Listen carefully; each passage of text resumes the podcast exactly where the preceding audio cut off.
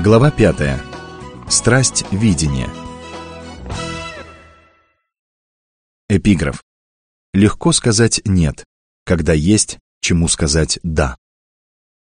Виктор Франкл, австрийский психолог, переживший нацистские лагеря смерти, сделал важное открытие. Найдя в себе силы возвыситься над унижающими человеческое достоинство обстоятельствами, он не только прошел этот страшный путь, но и сделал важные наблюдения. Он наблюдал за людьми, которые делили с ним суровые испытания. Его интересовал вопрос, почему некоторые люди все же находят возможность выжить там, где большинство погибают. Он рассматривал многие факторы – здоровье, жизненную силу, структуру семьи, ум, навыки выживания. И пришел к выводу, ни один из этих факторов не имеет первостепенного значения. Он понял, что самым важным фактором было видение будущего, мобилизующая убежденность тех, кто стремился выжить, чтобы реализовать свою миссию, завершить какое-то важное дело. Выжившие узники лагерей военнопленных во Вьетнаме и где угодно сообщали о таких же впечатлениях. Зовущее в будущее видение было главной силой, которая помогала многим из них выжить. Сила видения просто невероятна. Исследователи указывают, что дети с ролевыми образами, фокусированными на будущем, лучше успевают в школе и значительно успешнее справляются с жизненными испытаниями. Команды и организации с сильным чувством миссии имеют лучшие показатели по сравнению с теми, кто этого чувства лишен. Согласно мнению голландского психолога Фреда Полока, первейшим фактором, влияющим на успех цивилизации, является коллективное видение людей своего будущего. Видение – лучшее проявление творческой фантазии и главная движущая сила человеческой деятельности. Это умение видеть вещи за пределами настоящего, творить, изобретать то, что еще не существует. Умение становиться тем, кем вы еще не являетесь. Оно дает нам способность жить, исходя из воображения, а не воспоминаний. В этой главе мы исследуем влияние персонального видения на наше время и наши жизни. Мы посмотрим, как можно создать мобилизующее видение и вплести его в ткань повседневной жизни. У каждого из нас есть видение себя и своего будущего. И это представление влечет за собой определенные последствия. Как никакой другой фактор, видение влияет на те решения, которые мы принимаем в момент выбора, и на то, как мы распоряжаемся своим временем. Если наше видение ограничено, если мы не видим будущее дальше ближайшего уикенда или очередного телешоу, мы склонны делать выбор, ориентируясь только на то, что находится непосредственно перед нами. Мы реагируем на любые срочные проблемы, мимолетные впечатления, смены настроения, ограниченную осведомленность о возможных вариантах выбора, на приоритеты других людей. Мы суетимся и колеблемся. Наше отношение к принятым нами решениям и даже сам процесс их принятия меняется день ото дня. Если наше видение базируется на иллюзии, мы принимаем решения, не имеющие ничего общего с принципами истинного севера. Эти решения никогда не принесут тех результатов для качества жизни, которых мы от них ждем. Наше мировоззрение становится не более чем набором банальностей. Мы разочаровываемся и даже становимся циничными. Наше творческое воображение перестает работать, мы больше не верим своим мечтам. Если наше видение фрагментарно, мы сосредоточиваем внимание только на своих экономических и социальных потребностях и принимаем решения, ведущие к дисбалансу. Если наше видение строится на общественном мнении, то в своих решениях мы ориентируемся на то, чего от нас ждут окружающие. Говорят, что когда человек открыл зеркало, он начал терять душу. Если наше видение себя есть не что иное, как отражение в социальном зеркале, мы не имеем контакта со своим внутренним «я», со своей уникальностью, своей способностью приносить пользу.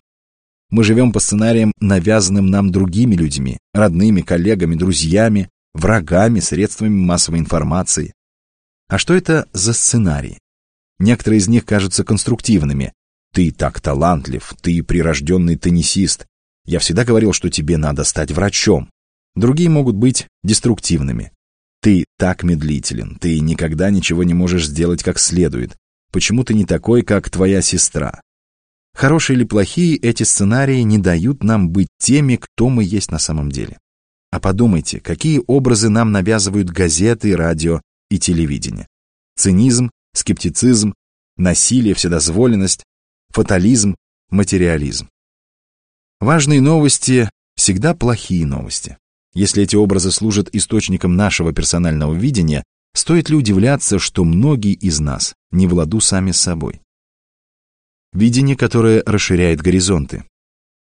Говоря о страсти видения, мы имеем в виду ту мощную и устойчивую энергию, которая порождается полным, основанным на принципах, потребностях и дарованиях видением вещей, идущим дальше Хроноса и даже Кайроса.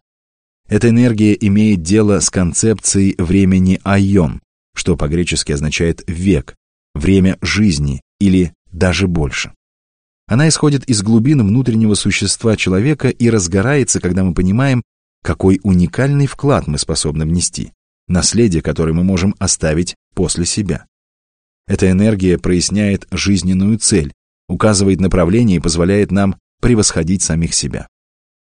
Мы называем это страстью, поскольку такое видение может стать таким мощным стимулом, что становится фактически ДНК нашей жизни.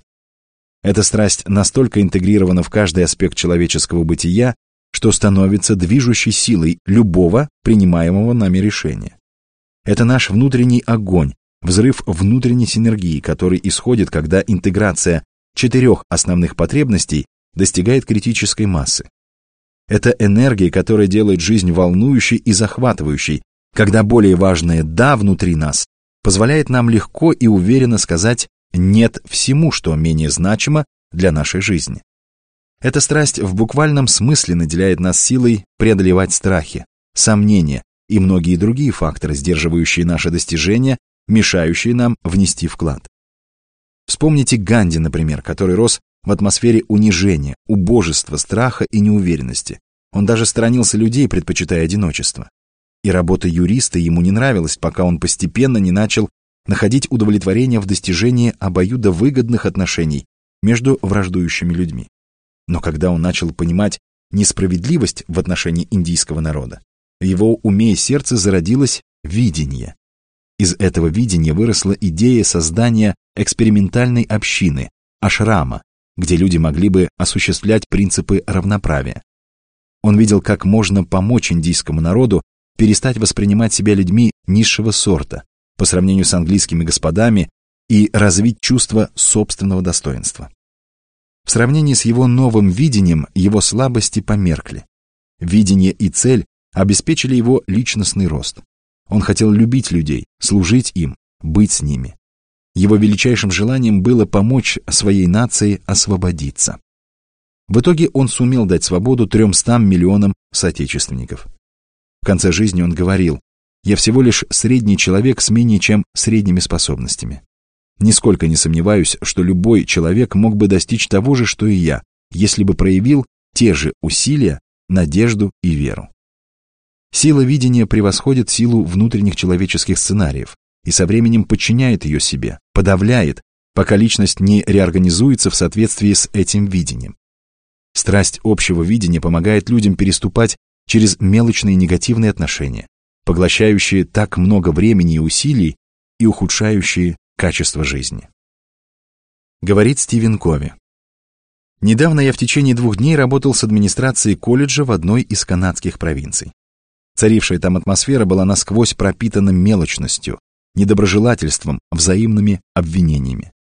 Некоторое время мы размышляли о формулировке миссии и, наконец, почувствовали, что дело пошло. Администрация колледжа определила свою миссию так – способствовать тому, чтобы колледж стал образцовым образовательным учреждением. Когда эти люди пришли к такому решению, дух мелочности и недоброжелательства полностью выветрился. Этих людей наполняла энергия чего-то более важного, некая общая цель, по сравнению с которой все остальное – пустяки. Вот что происходит, когда люди обретают истинное чувство собственной значимости. Ощущение, что они способны внести ценный вклад. Это чувство проникает в самые дальние уголки сердца и души человека, извлекает оттуда все лучшее, что в человеке есть, и подчиняет себе все остальное. Мелочи становятся неважными, когда в человеке разгорается страсть к чему-то более высокому, чем собственное эго. Страсть, о которой мы говорим, трансформирует и раздвигает границы времени и качества жизни, оказывает воздействие, на которое, пожалуй, не способен никакой другой отдельно взятый фактор. Создание мобилизующего заявления о миссии и следование ей. Один из самых эффективных способов развить страсть видения – создать мобилизующую формулировку миссии и следовать ей. Понятие миссии вам, наверное, уже известно, идея не нова.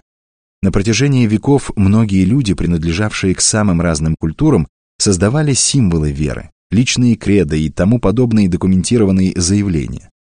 Быть может, вы тоже уже описывали нечто подобное в программе персонального развития, как это принято во многих компаниях. Мы помогали людям во всех уголках земного шара в работе над формулировкой миссии. И мы обнаружили, что некоторые заявления оказывают более мобилизующее воздействие, открывают значительно более широкие возможности, чем другие. Люди, составляющие такие документы впервые, часто стараются понравиться окружающим, произвести впечатление. Они не удосуживаются заглянуть себе в душу, поэтому их формулировки становятся набором банальностей, очередной галочкой в списке намеченных дел, подшитыми в папку, чтобы, может быть, изредка туда заглядывать. На уровне организации такое случается, когда миссия спускается сверху, с директорского Олимпа, и распространяется отделом общественных связей. Простые работники не участвуют в ее разработке, и потому она их не касается. Кончается тем, что ее вешают на стену и забывают. А ведь смысл ее состоит в том, чтобы жить в сердцах и умах людей, работающих в этой организации. То, о чем мы здесь говорим, не просто запротоколированные свидетельства ваших убеждений. Мы говорим об открытии канала связи с той глубинной энергией, которая возникает, когда есть глубоко продуманное и вошедшее в плоть и кровь чувство предназначения и смысла вашей жизни. Мы говорим о создании видения на основе принципа истинного севера, который гарантирует осуществимость задуманного. Мы говорим об ощущении захватывающего видения, построенного на основании вашей уникальной цели и глубоком удовлетворении в случае ее реализации. Упражнение для творческого воображения. Если вы никогда раньше не пытались изложить свою личную миссию, или даже если у вас уже есть соответствующее заявление, но вы хотите пересмотреть его, мы предлагаем вам сейчас отвлечься на несколько минут и проявить свой дар творческого воображения. Визуализируйте свое 80-летие или золотую свадьбу. Постарайтесь представить пышное торжество, на которое почтить вас пришли ваши родные, друзья, любимые, коллеги. Вообразите все как можно детальнее. Обстановку, людей, декорации. Постарайтесь мысленно увидеть каждого из этих людей в момент, когда они поздравляют вас. Предположим, это люди, по отношению к которым вы сейчас играете те или иные роли. Скажем, родителя, учителя, менеджера и прочее. Допустим также, что вы исполняли эти роли на пределе своих возможностей. Что скажут эти люди? О каких качествах вашего характера они вспомнят? Какой ваш выдающийся вклад упомянут? Всмотритесь в этих людей. Что существенное вы внесли в их жизнь? В ходе размышлений постарайтесь записать свои роли, а рядом те слова, которые вы хотели бы услышать о себе на своем торжестве. Что вы ощущаете, рассматривая эту картинку из будущего? А что вы сказали бы, если бы вы могли, так сказать, сфотографировать ее? Убедиться, что это видение вашей жизни основывается на принципах и тесно связано с вашими сокровенными внутренними желаниями. Перевести этот образ в слова, тщательно отретушировать его и использовать как основу для организации квадранта 2. Запомнить этот образ, представить, как вы его реализуете, запечатлеть его в уме и сердце, чтобы соприкасаться с ним в каждое мгновение своей жизни. Это короткое упражнение даст вам некоторое представление о потенциальной мощи и страсти видения. Непосредственное создание в усвоении мобилизующей формулировки миссии, конечно, требует времени и серьезных усилий. Чтобы сделать это, вы должны проникнуть вглубь своей внутренней жизни и создать открытый канал связи с ней.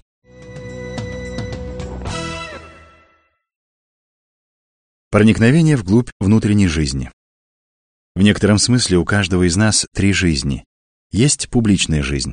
Мы взаимодействуем с другими людьми на работе, общественных мероприятиях и так далее. Есть личная жизнь. Мы уединяемся или проводим время с семьей и друзьями. Но самая важная форма нашей жизни — внутренняя жизнь. Именно в ней мы связаны с уникальными человеческими дарованиями самосознания, совести, независимой воли и творческого воображения. Без этих способностей человек не может создать то мобилизующее видение, которое улучшит качество его жизни. Самосознание. В своей внутренней жизни мы можем воспользоваться даром самосознания, чтобы исследовать свои потребности и способности, изучить свои парадигмы, рассмотреть корни и плоды своей жизни, исследовать свои мотивы. Одна из самых полезных форм использования самосознания – это осознание своей совести и того, как она работает внутри нас. Совесть. Совесть позволяет нам соприкасаться одновременно с уникальным и универсальным. Только добравшись до своей совести, мы можем обнаружить свое предназначение и способность внести вклад. Задумайтесь о тех людях, представленных вашими ролями на воображаемом юбилее, об уникальной возможности повлиять на их жизнь. Никто другой не может быть отцом для ваших детей. Никто другой не может быть таким же мужем для вашей супруги, каким можете быть вы. Никто другой не может быть таким же врачом для ваших пациентов, каким можете быть вы, таким же учителем для ваших учеников, таким же братом, другом, коллегой. То, что вы один можете внести в жизнь окружающих вас людей, никто другой внести не может. Виктор Франкл говорил, что мы не изобретаем свое предназначение, а обнаруживаем его. Оно находится внутри нас, дожидаясь, пока мы его откроем. В книге «Человек в поисках смысла» Франкл писал, «У каждого человека есть призвание или миссия в жизни. Каждый должен осуществить то, для чего он предназначен. В этом отношении его никем нельзя заменить, а его жизнь невозможно повторить. Таким образом, задача каждого человека уникальна, как уникальны его возможности решить ее. Социальный реформатор и писатель IX века Уильям Эллери Ченнинг сказал об этом так. У каждого человека есть своя работа, свои обязанности, свое влияние, которое присуще только ему одному, и которым его может научить только его собственная совесть. Установив контакт со своей совестью, мы можем разжечь в себе внутренний огонь. Формулировка миссии, вытекающая из осмысления публичной или частной жизни, беспомощна. Она никогда не пробьется к этому мощному источнику внутренней силы. Вот как сказал об этом исследователь, писатель и кинематографист Лоренс Вандерпост.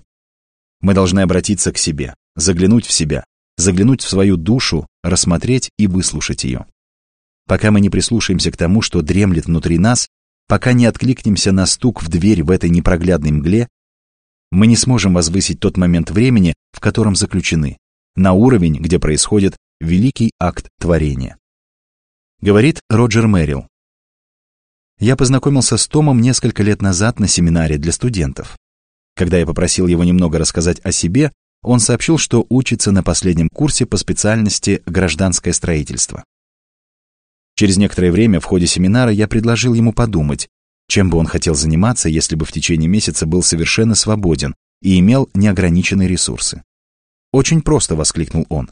«Я купил бы деревообрабатывающий станок, верстак и, в общем, множество других инструментов. Я бы устроил у себя в гараже мастерскую, созвал бы окрестных ребятишек, и мы мастерили бы разные вещи. Столы, игрушечные домики, мебель. Это было бы здорово.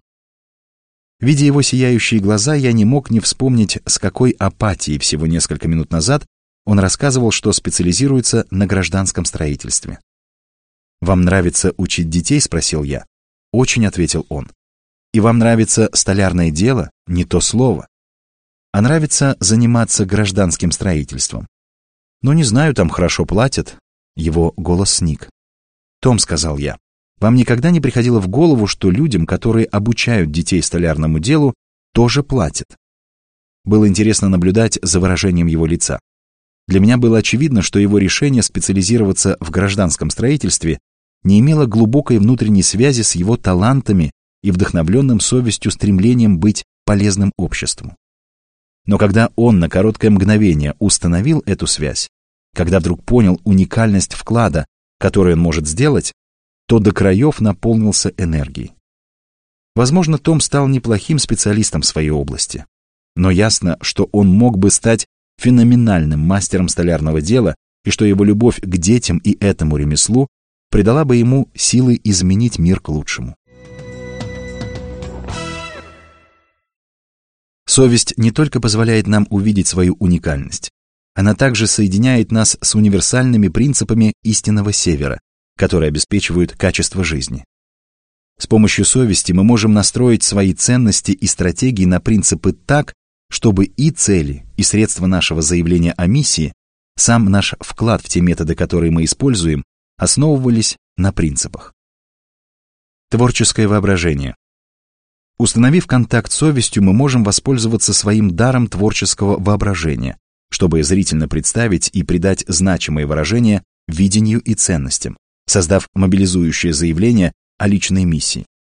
Это некий проект, мысленное творение будущего, предшествующее физическому творению. Написав формулировку миссии, мы можем с помощью творческой фантазии вообразить себя живущими по ней, как мы работаем, как проводим досуг, как ведем себя, когда ощущаем усталость, когда наши надежды не оправдываются, когда мы разочарованы. Мы можем мысленно представлять и творчески решать самые трудные для нашей цельности испытания. Мы можем жить, исходя из нашего воображения, а не воспоминаний. Независимая воля. Когда заявленная миссия требует плыть против течения, действовать вопреки обстоятельствам или глубоко укоренившимся привычкам и сценариям, мы можем ввести в бой свой дар независимой воли. Мы можем действовать, а не быть объектом действия. Страсть видения дает нам новое понимание сути независимой воли. Без страсти дисциплина становится муштрой и ограничением свобод. Контролируй себя, стисни зубы, прокладывай свой жизненный путь кулаками. Основная парадигма – без жесткого самоконтроля мы запутаемся. Мы не доверяем себе, не верим, что оставшиеся наедине со своими внутренними мотивами мы сможем раз за разом принимать эффективные решения. Но страсть видения раскрепощает энергию, которая связывает слово «дисциплина» с его учебным контекстом. Мы становимся последователями своих внутренних императивов, добровольно подчиняя менее важные дела тем, которые рождают в нашей душе пылкое «да». Вместо контроля мы фокусируемся на высвобождении. Ключ к мотивации – мотив, то есть зачем. Это и есть то глубинное «да» внутри нас, благодаря которому легко сказать «нет» менее важному. Характеристики мобилизующей формулировки миссии. Имея возможность знакомиться с сотнями вариантов формулировок миссий, написанных людьми из разных уголков земного шара, мы ощутили на себе, какое это волнующее переживание. Так ясно видеть внутреннюю жизнь других людей. Читая каждую миссию, мы словно ступаем по священной земле. Разнообразие версий просто невероятно. Заявления о миссии варьируются от нескольких строк до нескольких страниц. Некоторые из них выражены в стихах, в музыке, в произведениях изобразительного искусства. И каждое персональное видение совершенно уникально. Но одним из главных свидетельств реальности существования принципов истинного Севера служит отражение основных законов жизни практически во всех этих заявлениях о миссии. Фундаментальные принципы и признание четырех потребностей и способностей жить, любить, учиться и оставить наследие не знают культурных, религиозных, национальных или расовых границ. Кем бы он ни был и где бы он ни был, когда человек проникает в свою внутреннюю жизнь, он чувствует истинный север. Кроме того, формулировки миссий, оказавшиеся наиболее мобилизующими, вселяющими особую энергию, имеют еще и некоторые общие характеристики. Возможно, приведенный далее список окажется полезным для вас и при написании вами своих положений миссии или оценки той, которую вы уже сочинили. Мобилизующая формулировка миссии. Первое. Раскрывает все самое глубокое и самое лучшее, что есть в нас. Это обеспечивает ее прочную связь с нашей внутренней жизнью. Второе. Отражает наши уникальные дарования и способность внести вклад. Третье. Она трансцендентна, основывается на принципах вклада и на цели более высокой, чем мы сами. Четвертое. Адресуется ко всем четырем фундаментальным человеческим потребностям и способностям и объединяет их в одно целое. Включает в себя физическое, социальное, интеллектуальное и духовное измерение. Пятое. Основывается на принципах, обеспечивающих качество жизни, и цели и средства ее базируются на принципах истинного севера. Шестое. Имеет дело как с видением, так и с основанными на принципах ценностями. Недостаточно иметь ценности без видения. Мы хотим быть хорошими, но мы хотим быть хорошими для чего-то. С другой стороны, видение без ценностей способно породить очередного Гитлера. Мобилизующая формулировка миссии учитывает и характер, и компетентность, и то, кем мы хотим быть в жизни и чем хотим заниматься. Седьмое. Учитывает все значительные роли, которые мы играем в жизни. Обеспечивает нам пожизненное равновесие между личностью, семьей, работой, общественной деятельностью, какие бы роли мы ни играли. Восьмое. Она написана для того, чтобы вдохновлять нас, а не производить впечатление на окружающих. Она проникает в самую душу. Изложение миссии с такими характеристиками будет обладать полнотой, глубиной и фундаментом из принципов, необходимыми, чтобы мобилизовать вас. На тот случай, если вам понадобится более конкретная помощь для формулирования своей миссии, в приложении А к аудиокниге включены подробные упражнения, инструкции и примеры. От миссии к жизни. Даже имея такой мощный письменный документ, важно понимать, что миссию нельзя применить конкретным моментам жизни без еженедельной культивации, размышлений о ней, запоминания, запечатления в уме и сердце, периодического пересмотра и использования ее в качестве основы для организации квадранта 2. Во время ежегодного отпуска полезно пересматривать и обновлять свои положения миссии. К сожалению, многие люди, взирающие на жизнь сквозь парадигму продуктивности, склонны относиться к написанию формулировки миссии как к очередному пункту из списка намеченных дел, который просто нужно выполнить, пометить галочкой и забыть. Вот что нам рассказала одна женщина. Я написала свою формулировку миссии и была очень довольна ею. Но потом я внесла ее в свой органайзер и вычеркнула из памяти как выполненный пункт. Прошло несколько месяцев.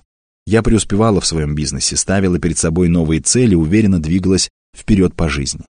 Я все больше заботилась о том, что хотела бы иметь новую машину, новый дом и так далее. Я записывала свои цели. Мы хотим построить новый дом. Что для этого нужно? Накопить столько-то денег, чтобы иметь возможность получить заем и так далее. Я полагала, что все делаю правильно. Но однажды поздним вечером я задала себе вопрос. Почему я несчастлива? Я-то полагала, что стоит мне погасить кредит, подписать необходимые бумаги, и я мгновенно буду иметь все, ради чего столько трудилась. Но чувствовал я только одиночество. Я думала, чего-то не хватает. Я не ощущала того счастья, которое ожидала получить от приобретенных вещей. Задумавшись, я остановила взгляд на своем органайзере. Я открыла его и прочла свою формулировку миссии. Я не заглядывала туда ни разу за все время, пока мы строили дом.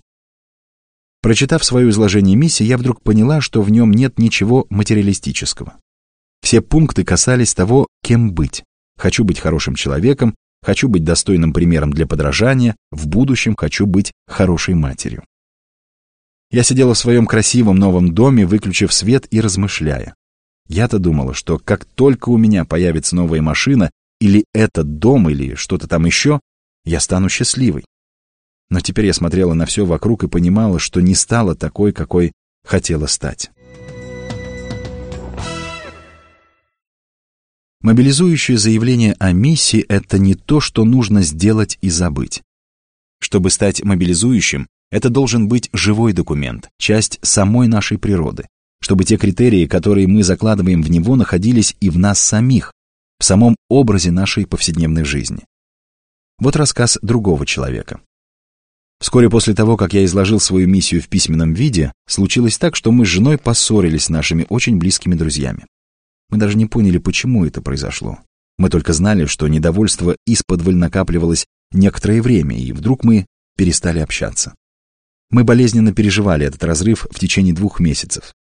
Мы то и дело оказывались в ситуациях, когда, встречаясь с ними в компании общих знакомых, не могли даже заговорить с ними. Перед сном мы с женой только это и обсуждали. И дня не проходило без того, чтобы я не думал об этой ситуации, о том, как можно было бы построить мост через пропасть между нами. Однажды вечером я возвращался с работы домой, и вдруг меня осенило. Я спросил себя, гармонирует ли мое поведение в сложившихся обстоятельствах с моей миссией как личности, а как друга. Моя миссия отчасти заключалась в том, чтобы извлекать жизненные уроки, усваивать их и учить других людей не повторять их, и не только членов своей семьи, но также друзей и любых других людей, которые могли столкнуться на каком-то этапе своей жизни с такой же, как у меня, проблемой. Я вдруг понял, что мое поведение не соответствовало моей миссии. И в то же самое мгновение, зная, что это может звучать странно, я освободился от чувства вины и душевной боли. Я понял, что мне нужно было лишь по-настоящему осознать случившееся и извлечь из этого опыта урок. В тот момент я смог приложить свою миссию к конкретной проблеме и сказать, вот в чем моя миссия, и вот какой путь я выбрал в данной ситуации. Я ехал домой, мысленно проектируя мост, который я построю через пропасть. Именно в тот момент моя миссия стала для меня реальностью. На следующий день я отправился к своему другу и сказал, как глубоко сожалею о случившемся и какую боль это причинило мне и моей жене. Мне очень хотелось знать, как он относится к сложившейся ситуации и что именно внесло раскол в наши отношения. Мой друг смягчился, выразил готовность обсудить со мной свое видение проблемы и разобраться, в чем он и его жена могли неправильно повести себя. Мы нашли возможность полноценно пообщаться и обсудить разделившие нас проблемы. Потом мы встретились с нашими женами, и дело было улажено. Это был воистину освобождающий опыт. Я был даже признателен так мучившей меня боли. Она казалась достаточно сильна, чтобы я смог понять, насколько важной и реальной порой может быть миссия. Она ожила в тот момент. Она стала живым документом. Результаты этого опыта я перенес на другие ситуации в рамках иных своих ролей и обязанностей, спрашивая себя, является ли это частью моей миссии. И это позволило мне вдохнуть жизнь в само понятие управления временем квадранте 2 и приоритетности главных вещей. Я сумел сделать формулировку миссии прозрачной калькой, которую мог накладывать на любую ситуацию и после этого решать, как мне следует реагировать. Большинство людей, вдохновленных изложением своей миссии, говорят, что наступает момент, когда сформулированные положения, образно говоря, оживают. Они становятся хозяевами, Миссия начинает быть их принадлежностью. Устанавливается важнейшая связь между миссией и конкретным моментом жизни. Потом, по мере того, как мы подпитываем и культивируем формулировку миссии, она становится важнейшим фактором влияния на наши повседневные решения. Наследие видения. Создание и реализация мобилизующего заявления о миссии оказывает огромное воздействие на то, как мы распоряжаемся своим временем. Когда мы говорим об управлении временем, Смешно беспокоиться о скорости, не решив вопроса о направлении, сберегать минуты, попусту теряя годы. Видение — это фундаментальная сила, направляющая все остальное в нашей жизни. Оно наполняет нас ощущением того уникального вклада, который только мы можем внести. Оно позволяет нам ставить на первое место главные вещи, ставить компас впереди часов, живых людей, впереди вещей и распорядка дня. Создание и освоение мобилизующего заявления о миссии – одна из важнейших инвестиций в квадрант 2, какую мы можем сделать. И когда мы живем, любим и учимся, ощущая больше смысла в жизни, мы начинаем понимать, что, возможно, самое важное наследие, которое мы можем оставить, это видение. То, какими наши дети и другие люди увидят себя и свое будущее, имеет огромное значение для качества жизни нас всех. Цели квадранта 2 развивающие страсть видения. Каждый день выделяйте время в квадранте 2 для развития богатой внутренней жизни, для поддержания в должном состоянии того тихого уголка внутри вас, где вы сможете сверяться со своим внутренним компасом. Запланируйте личное время для работы над заявлением о миссии, приложение А, и написания своей формулировки. Планируйте время для оценки и анализа своих нынешних положений миссии, Выучите свою формулировку миссии на память. Каждый день ставьте перед собой цель затачивать пилу для визуализации собственной жизни в соответствии со своим заявлением о миссии. Каждую неделю перед очередным сеансом планирования анализируйте свою миссию. Записывайте в дневнике, как на ваши переживания и решения влияет ваша миссия. Прочитайте формулировки миссии, написанные разными людьми в разные исторические периоды. Подумайте, какое воздействие они оказывали на жизнь этих людей и развитие общества. Помогите своим детям и другим людям, с которыми вы соприкасаетесь в жизни, сформулировать миссию. Помогите им развивать видение.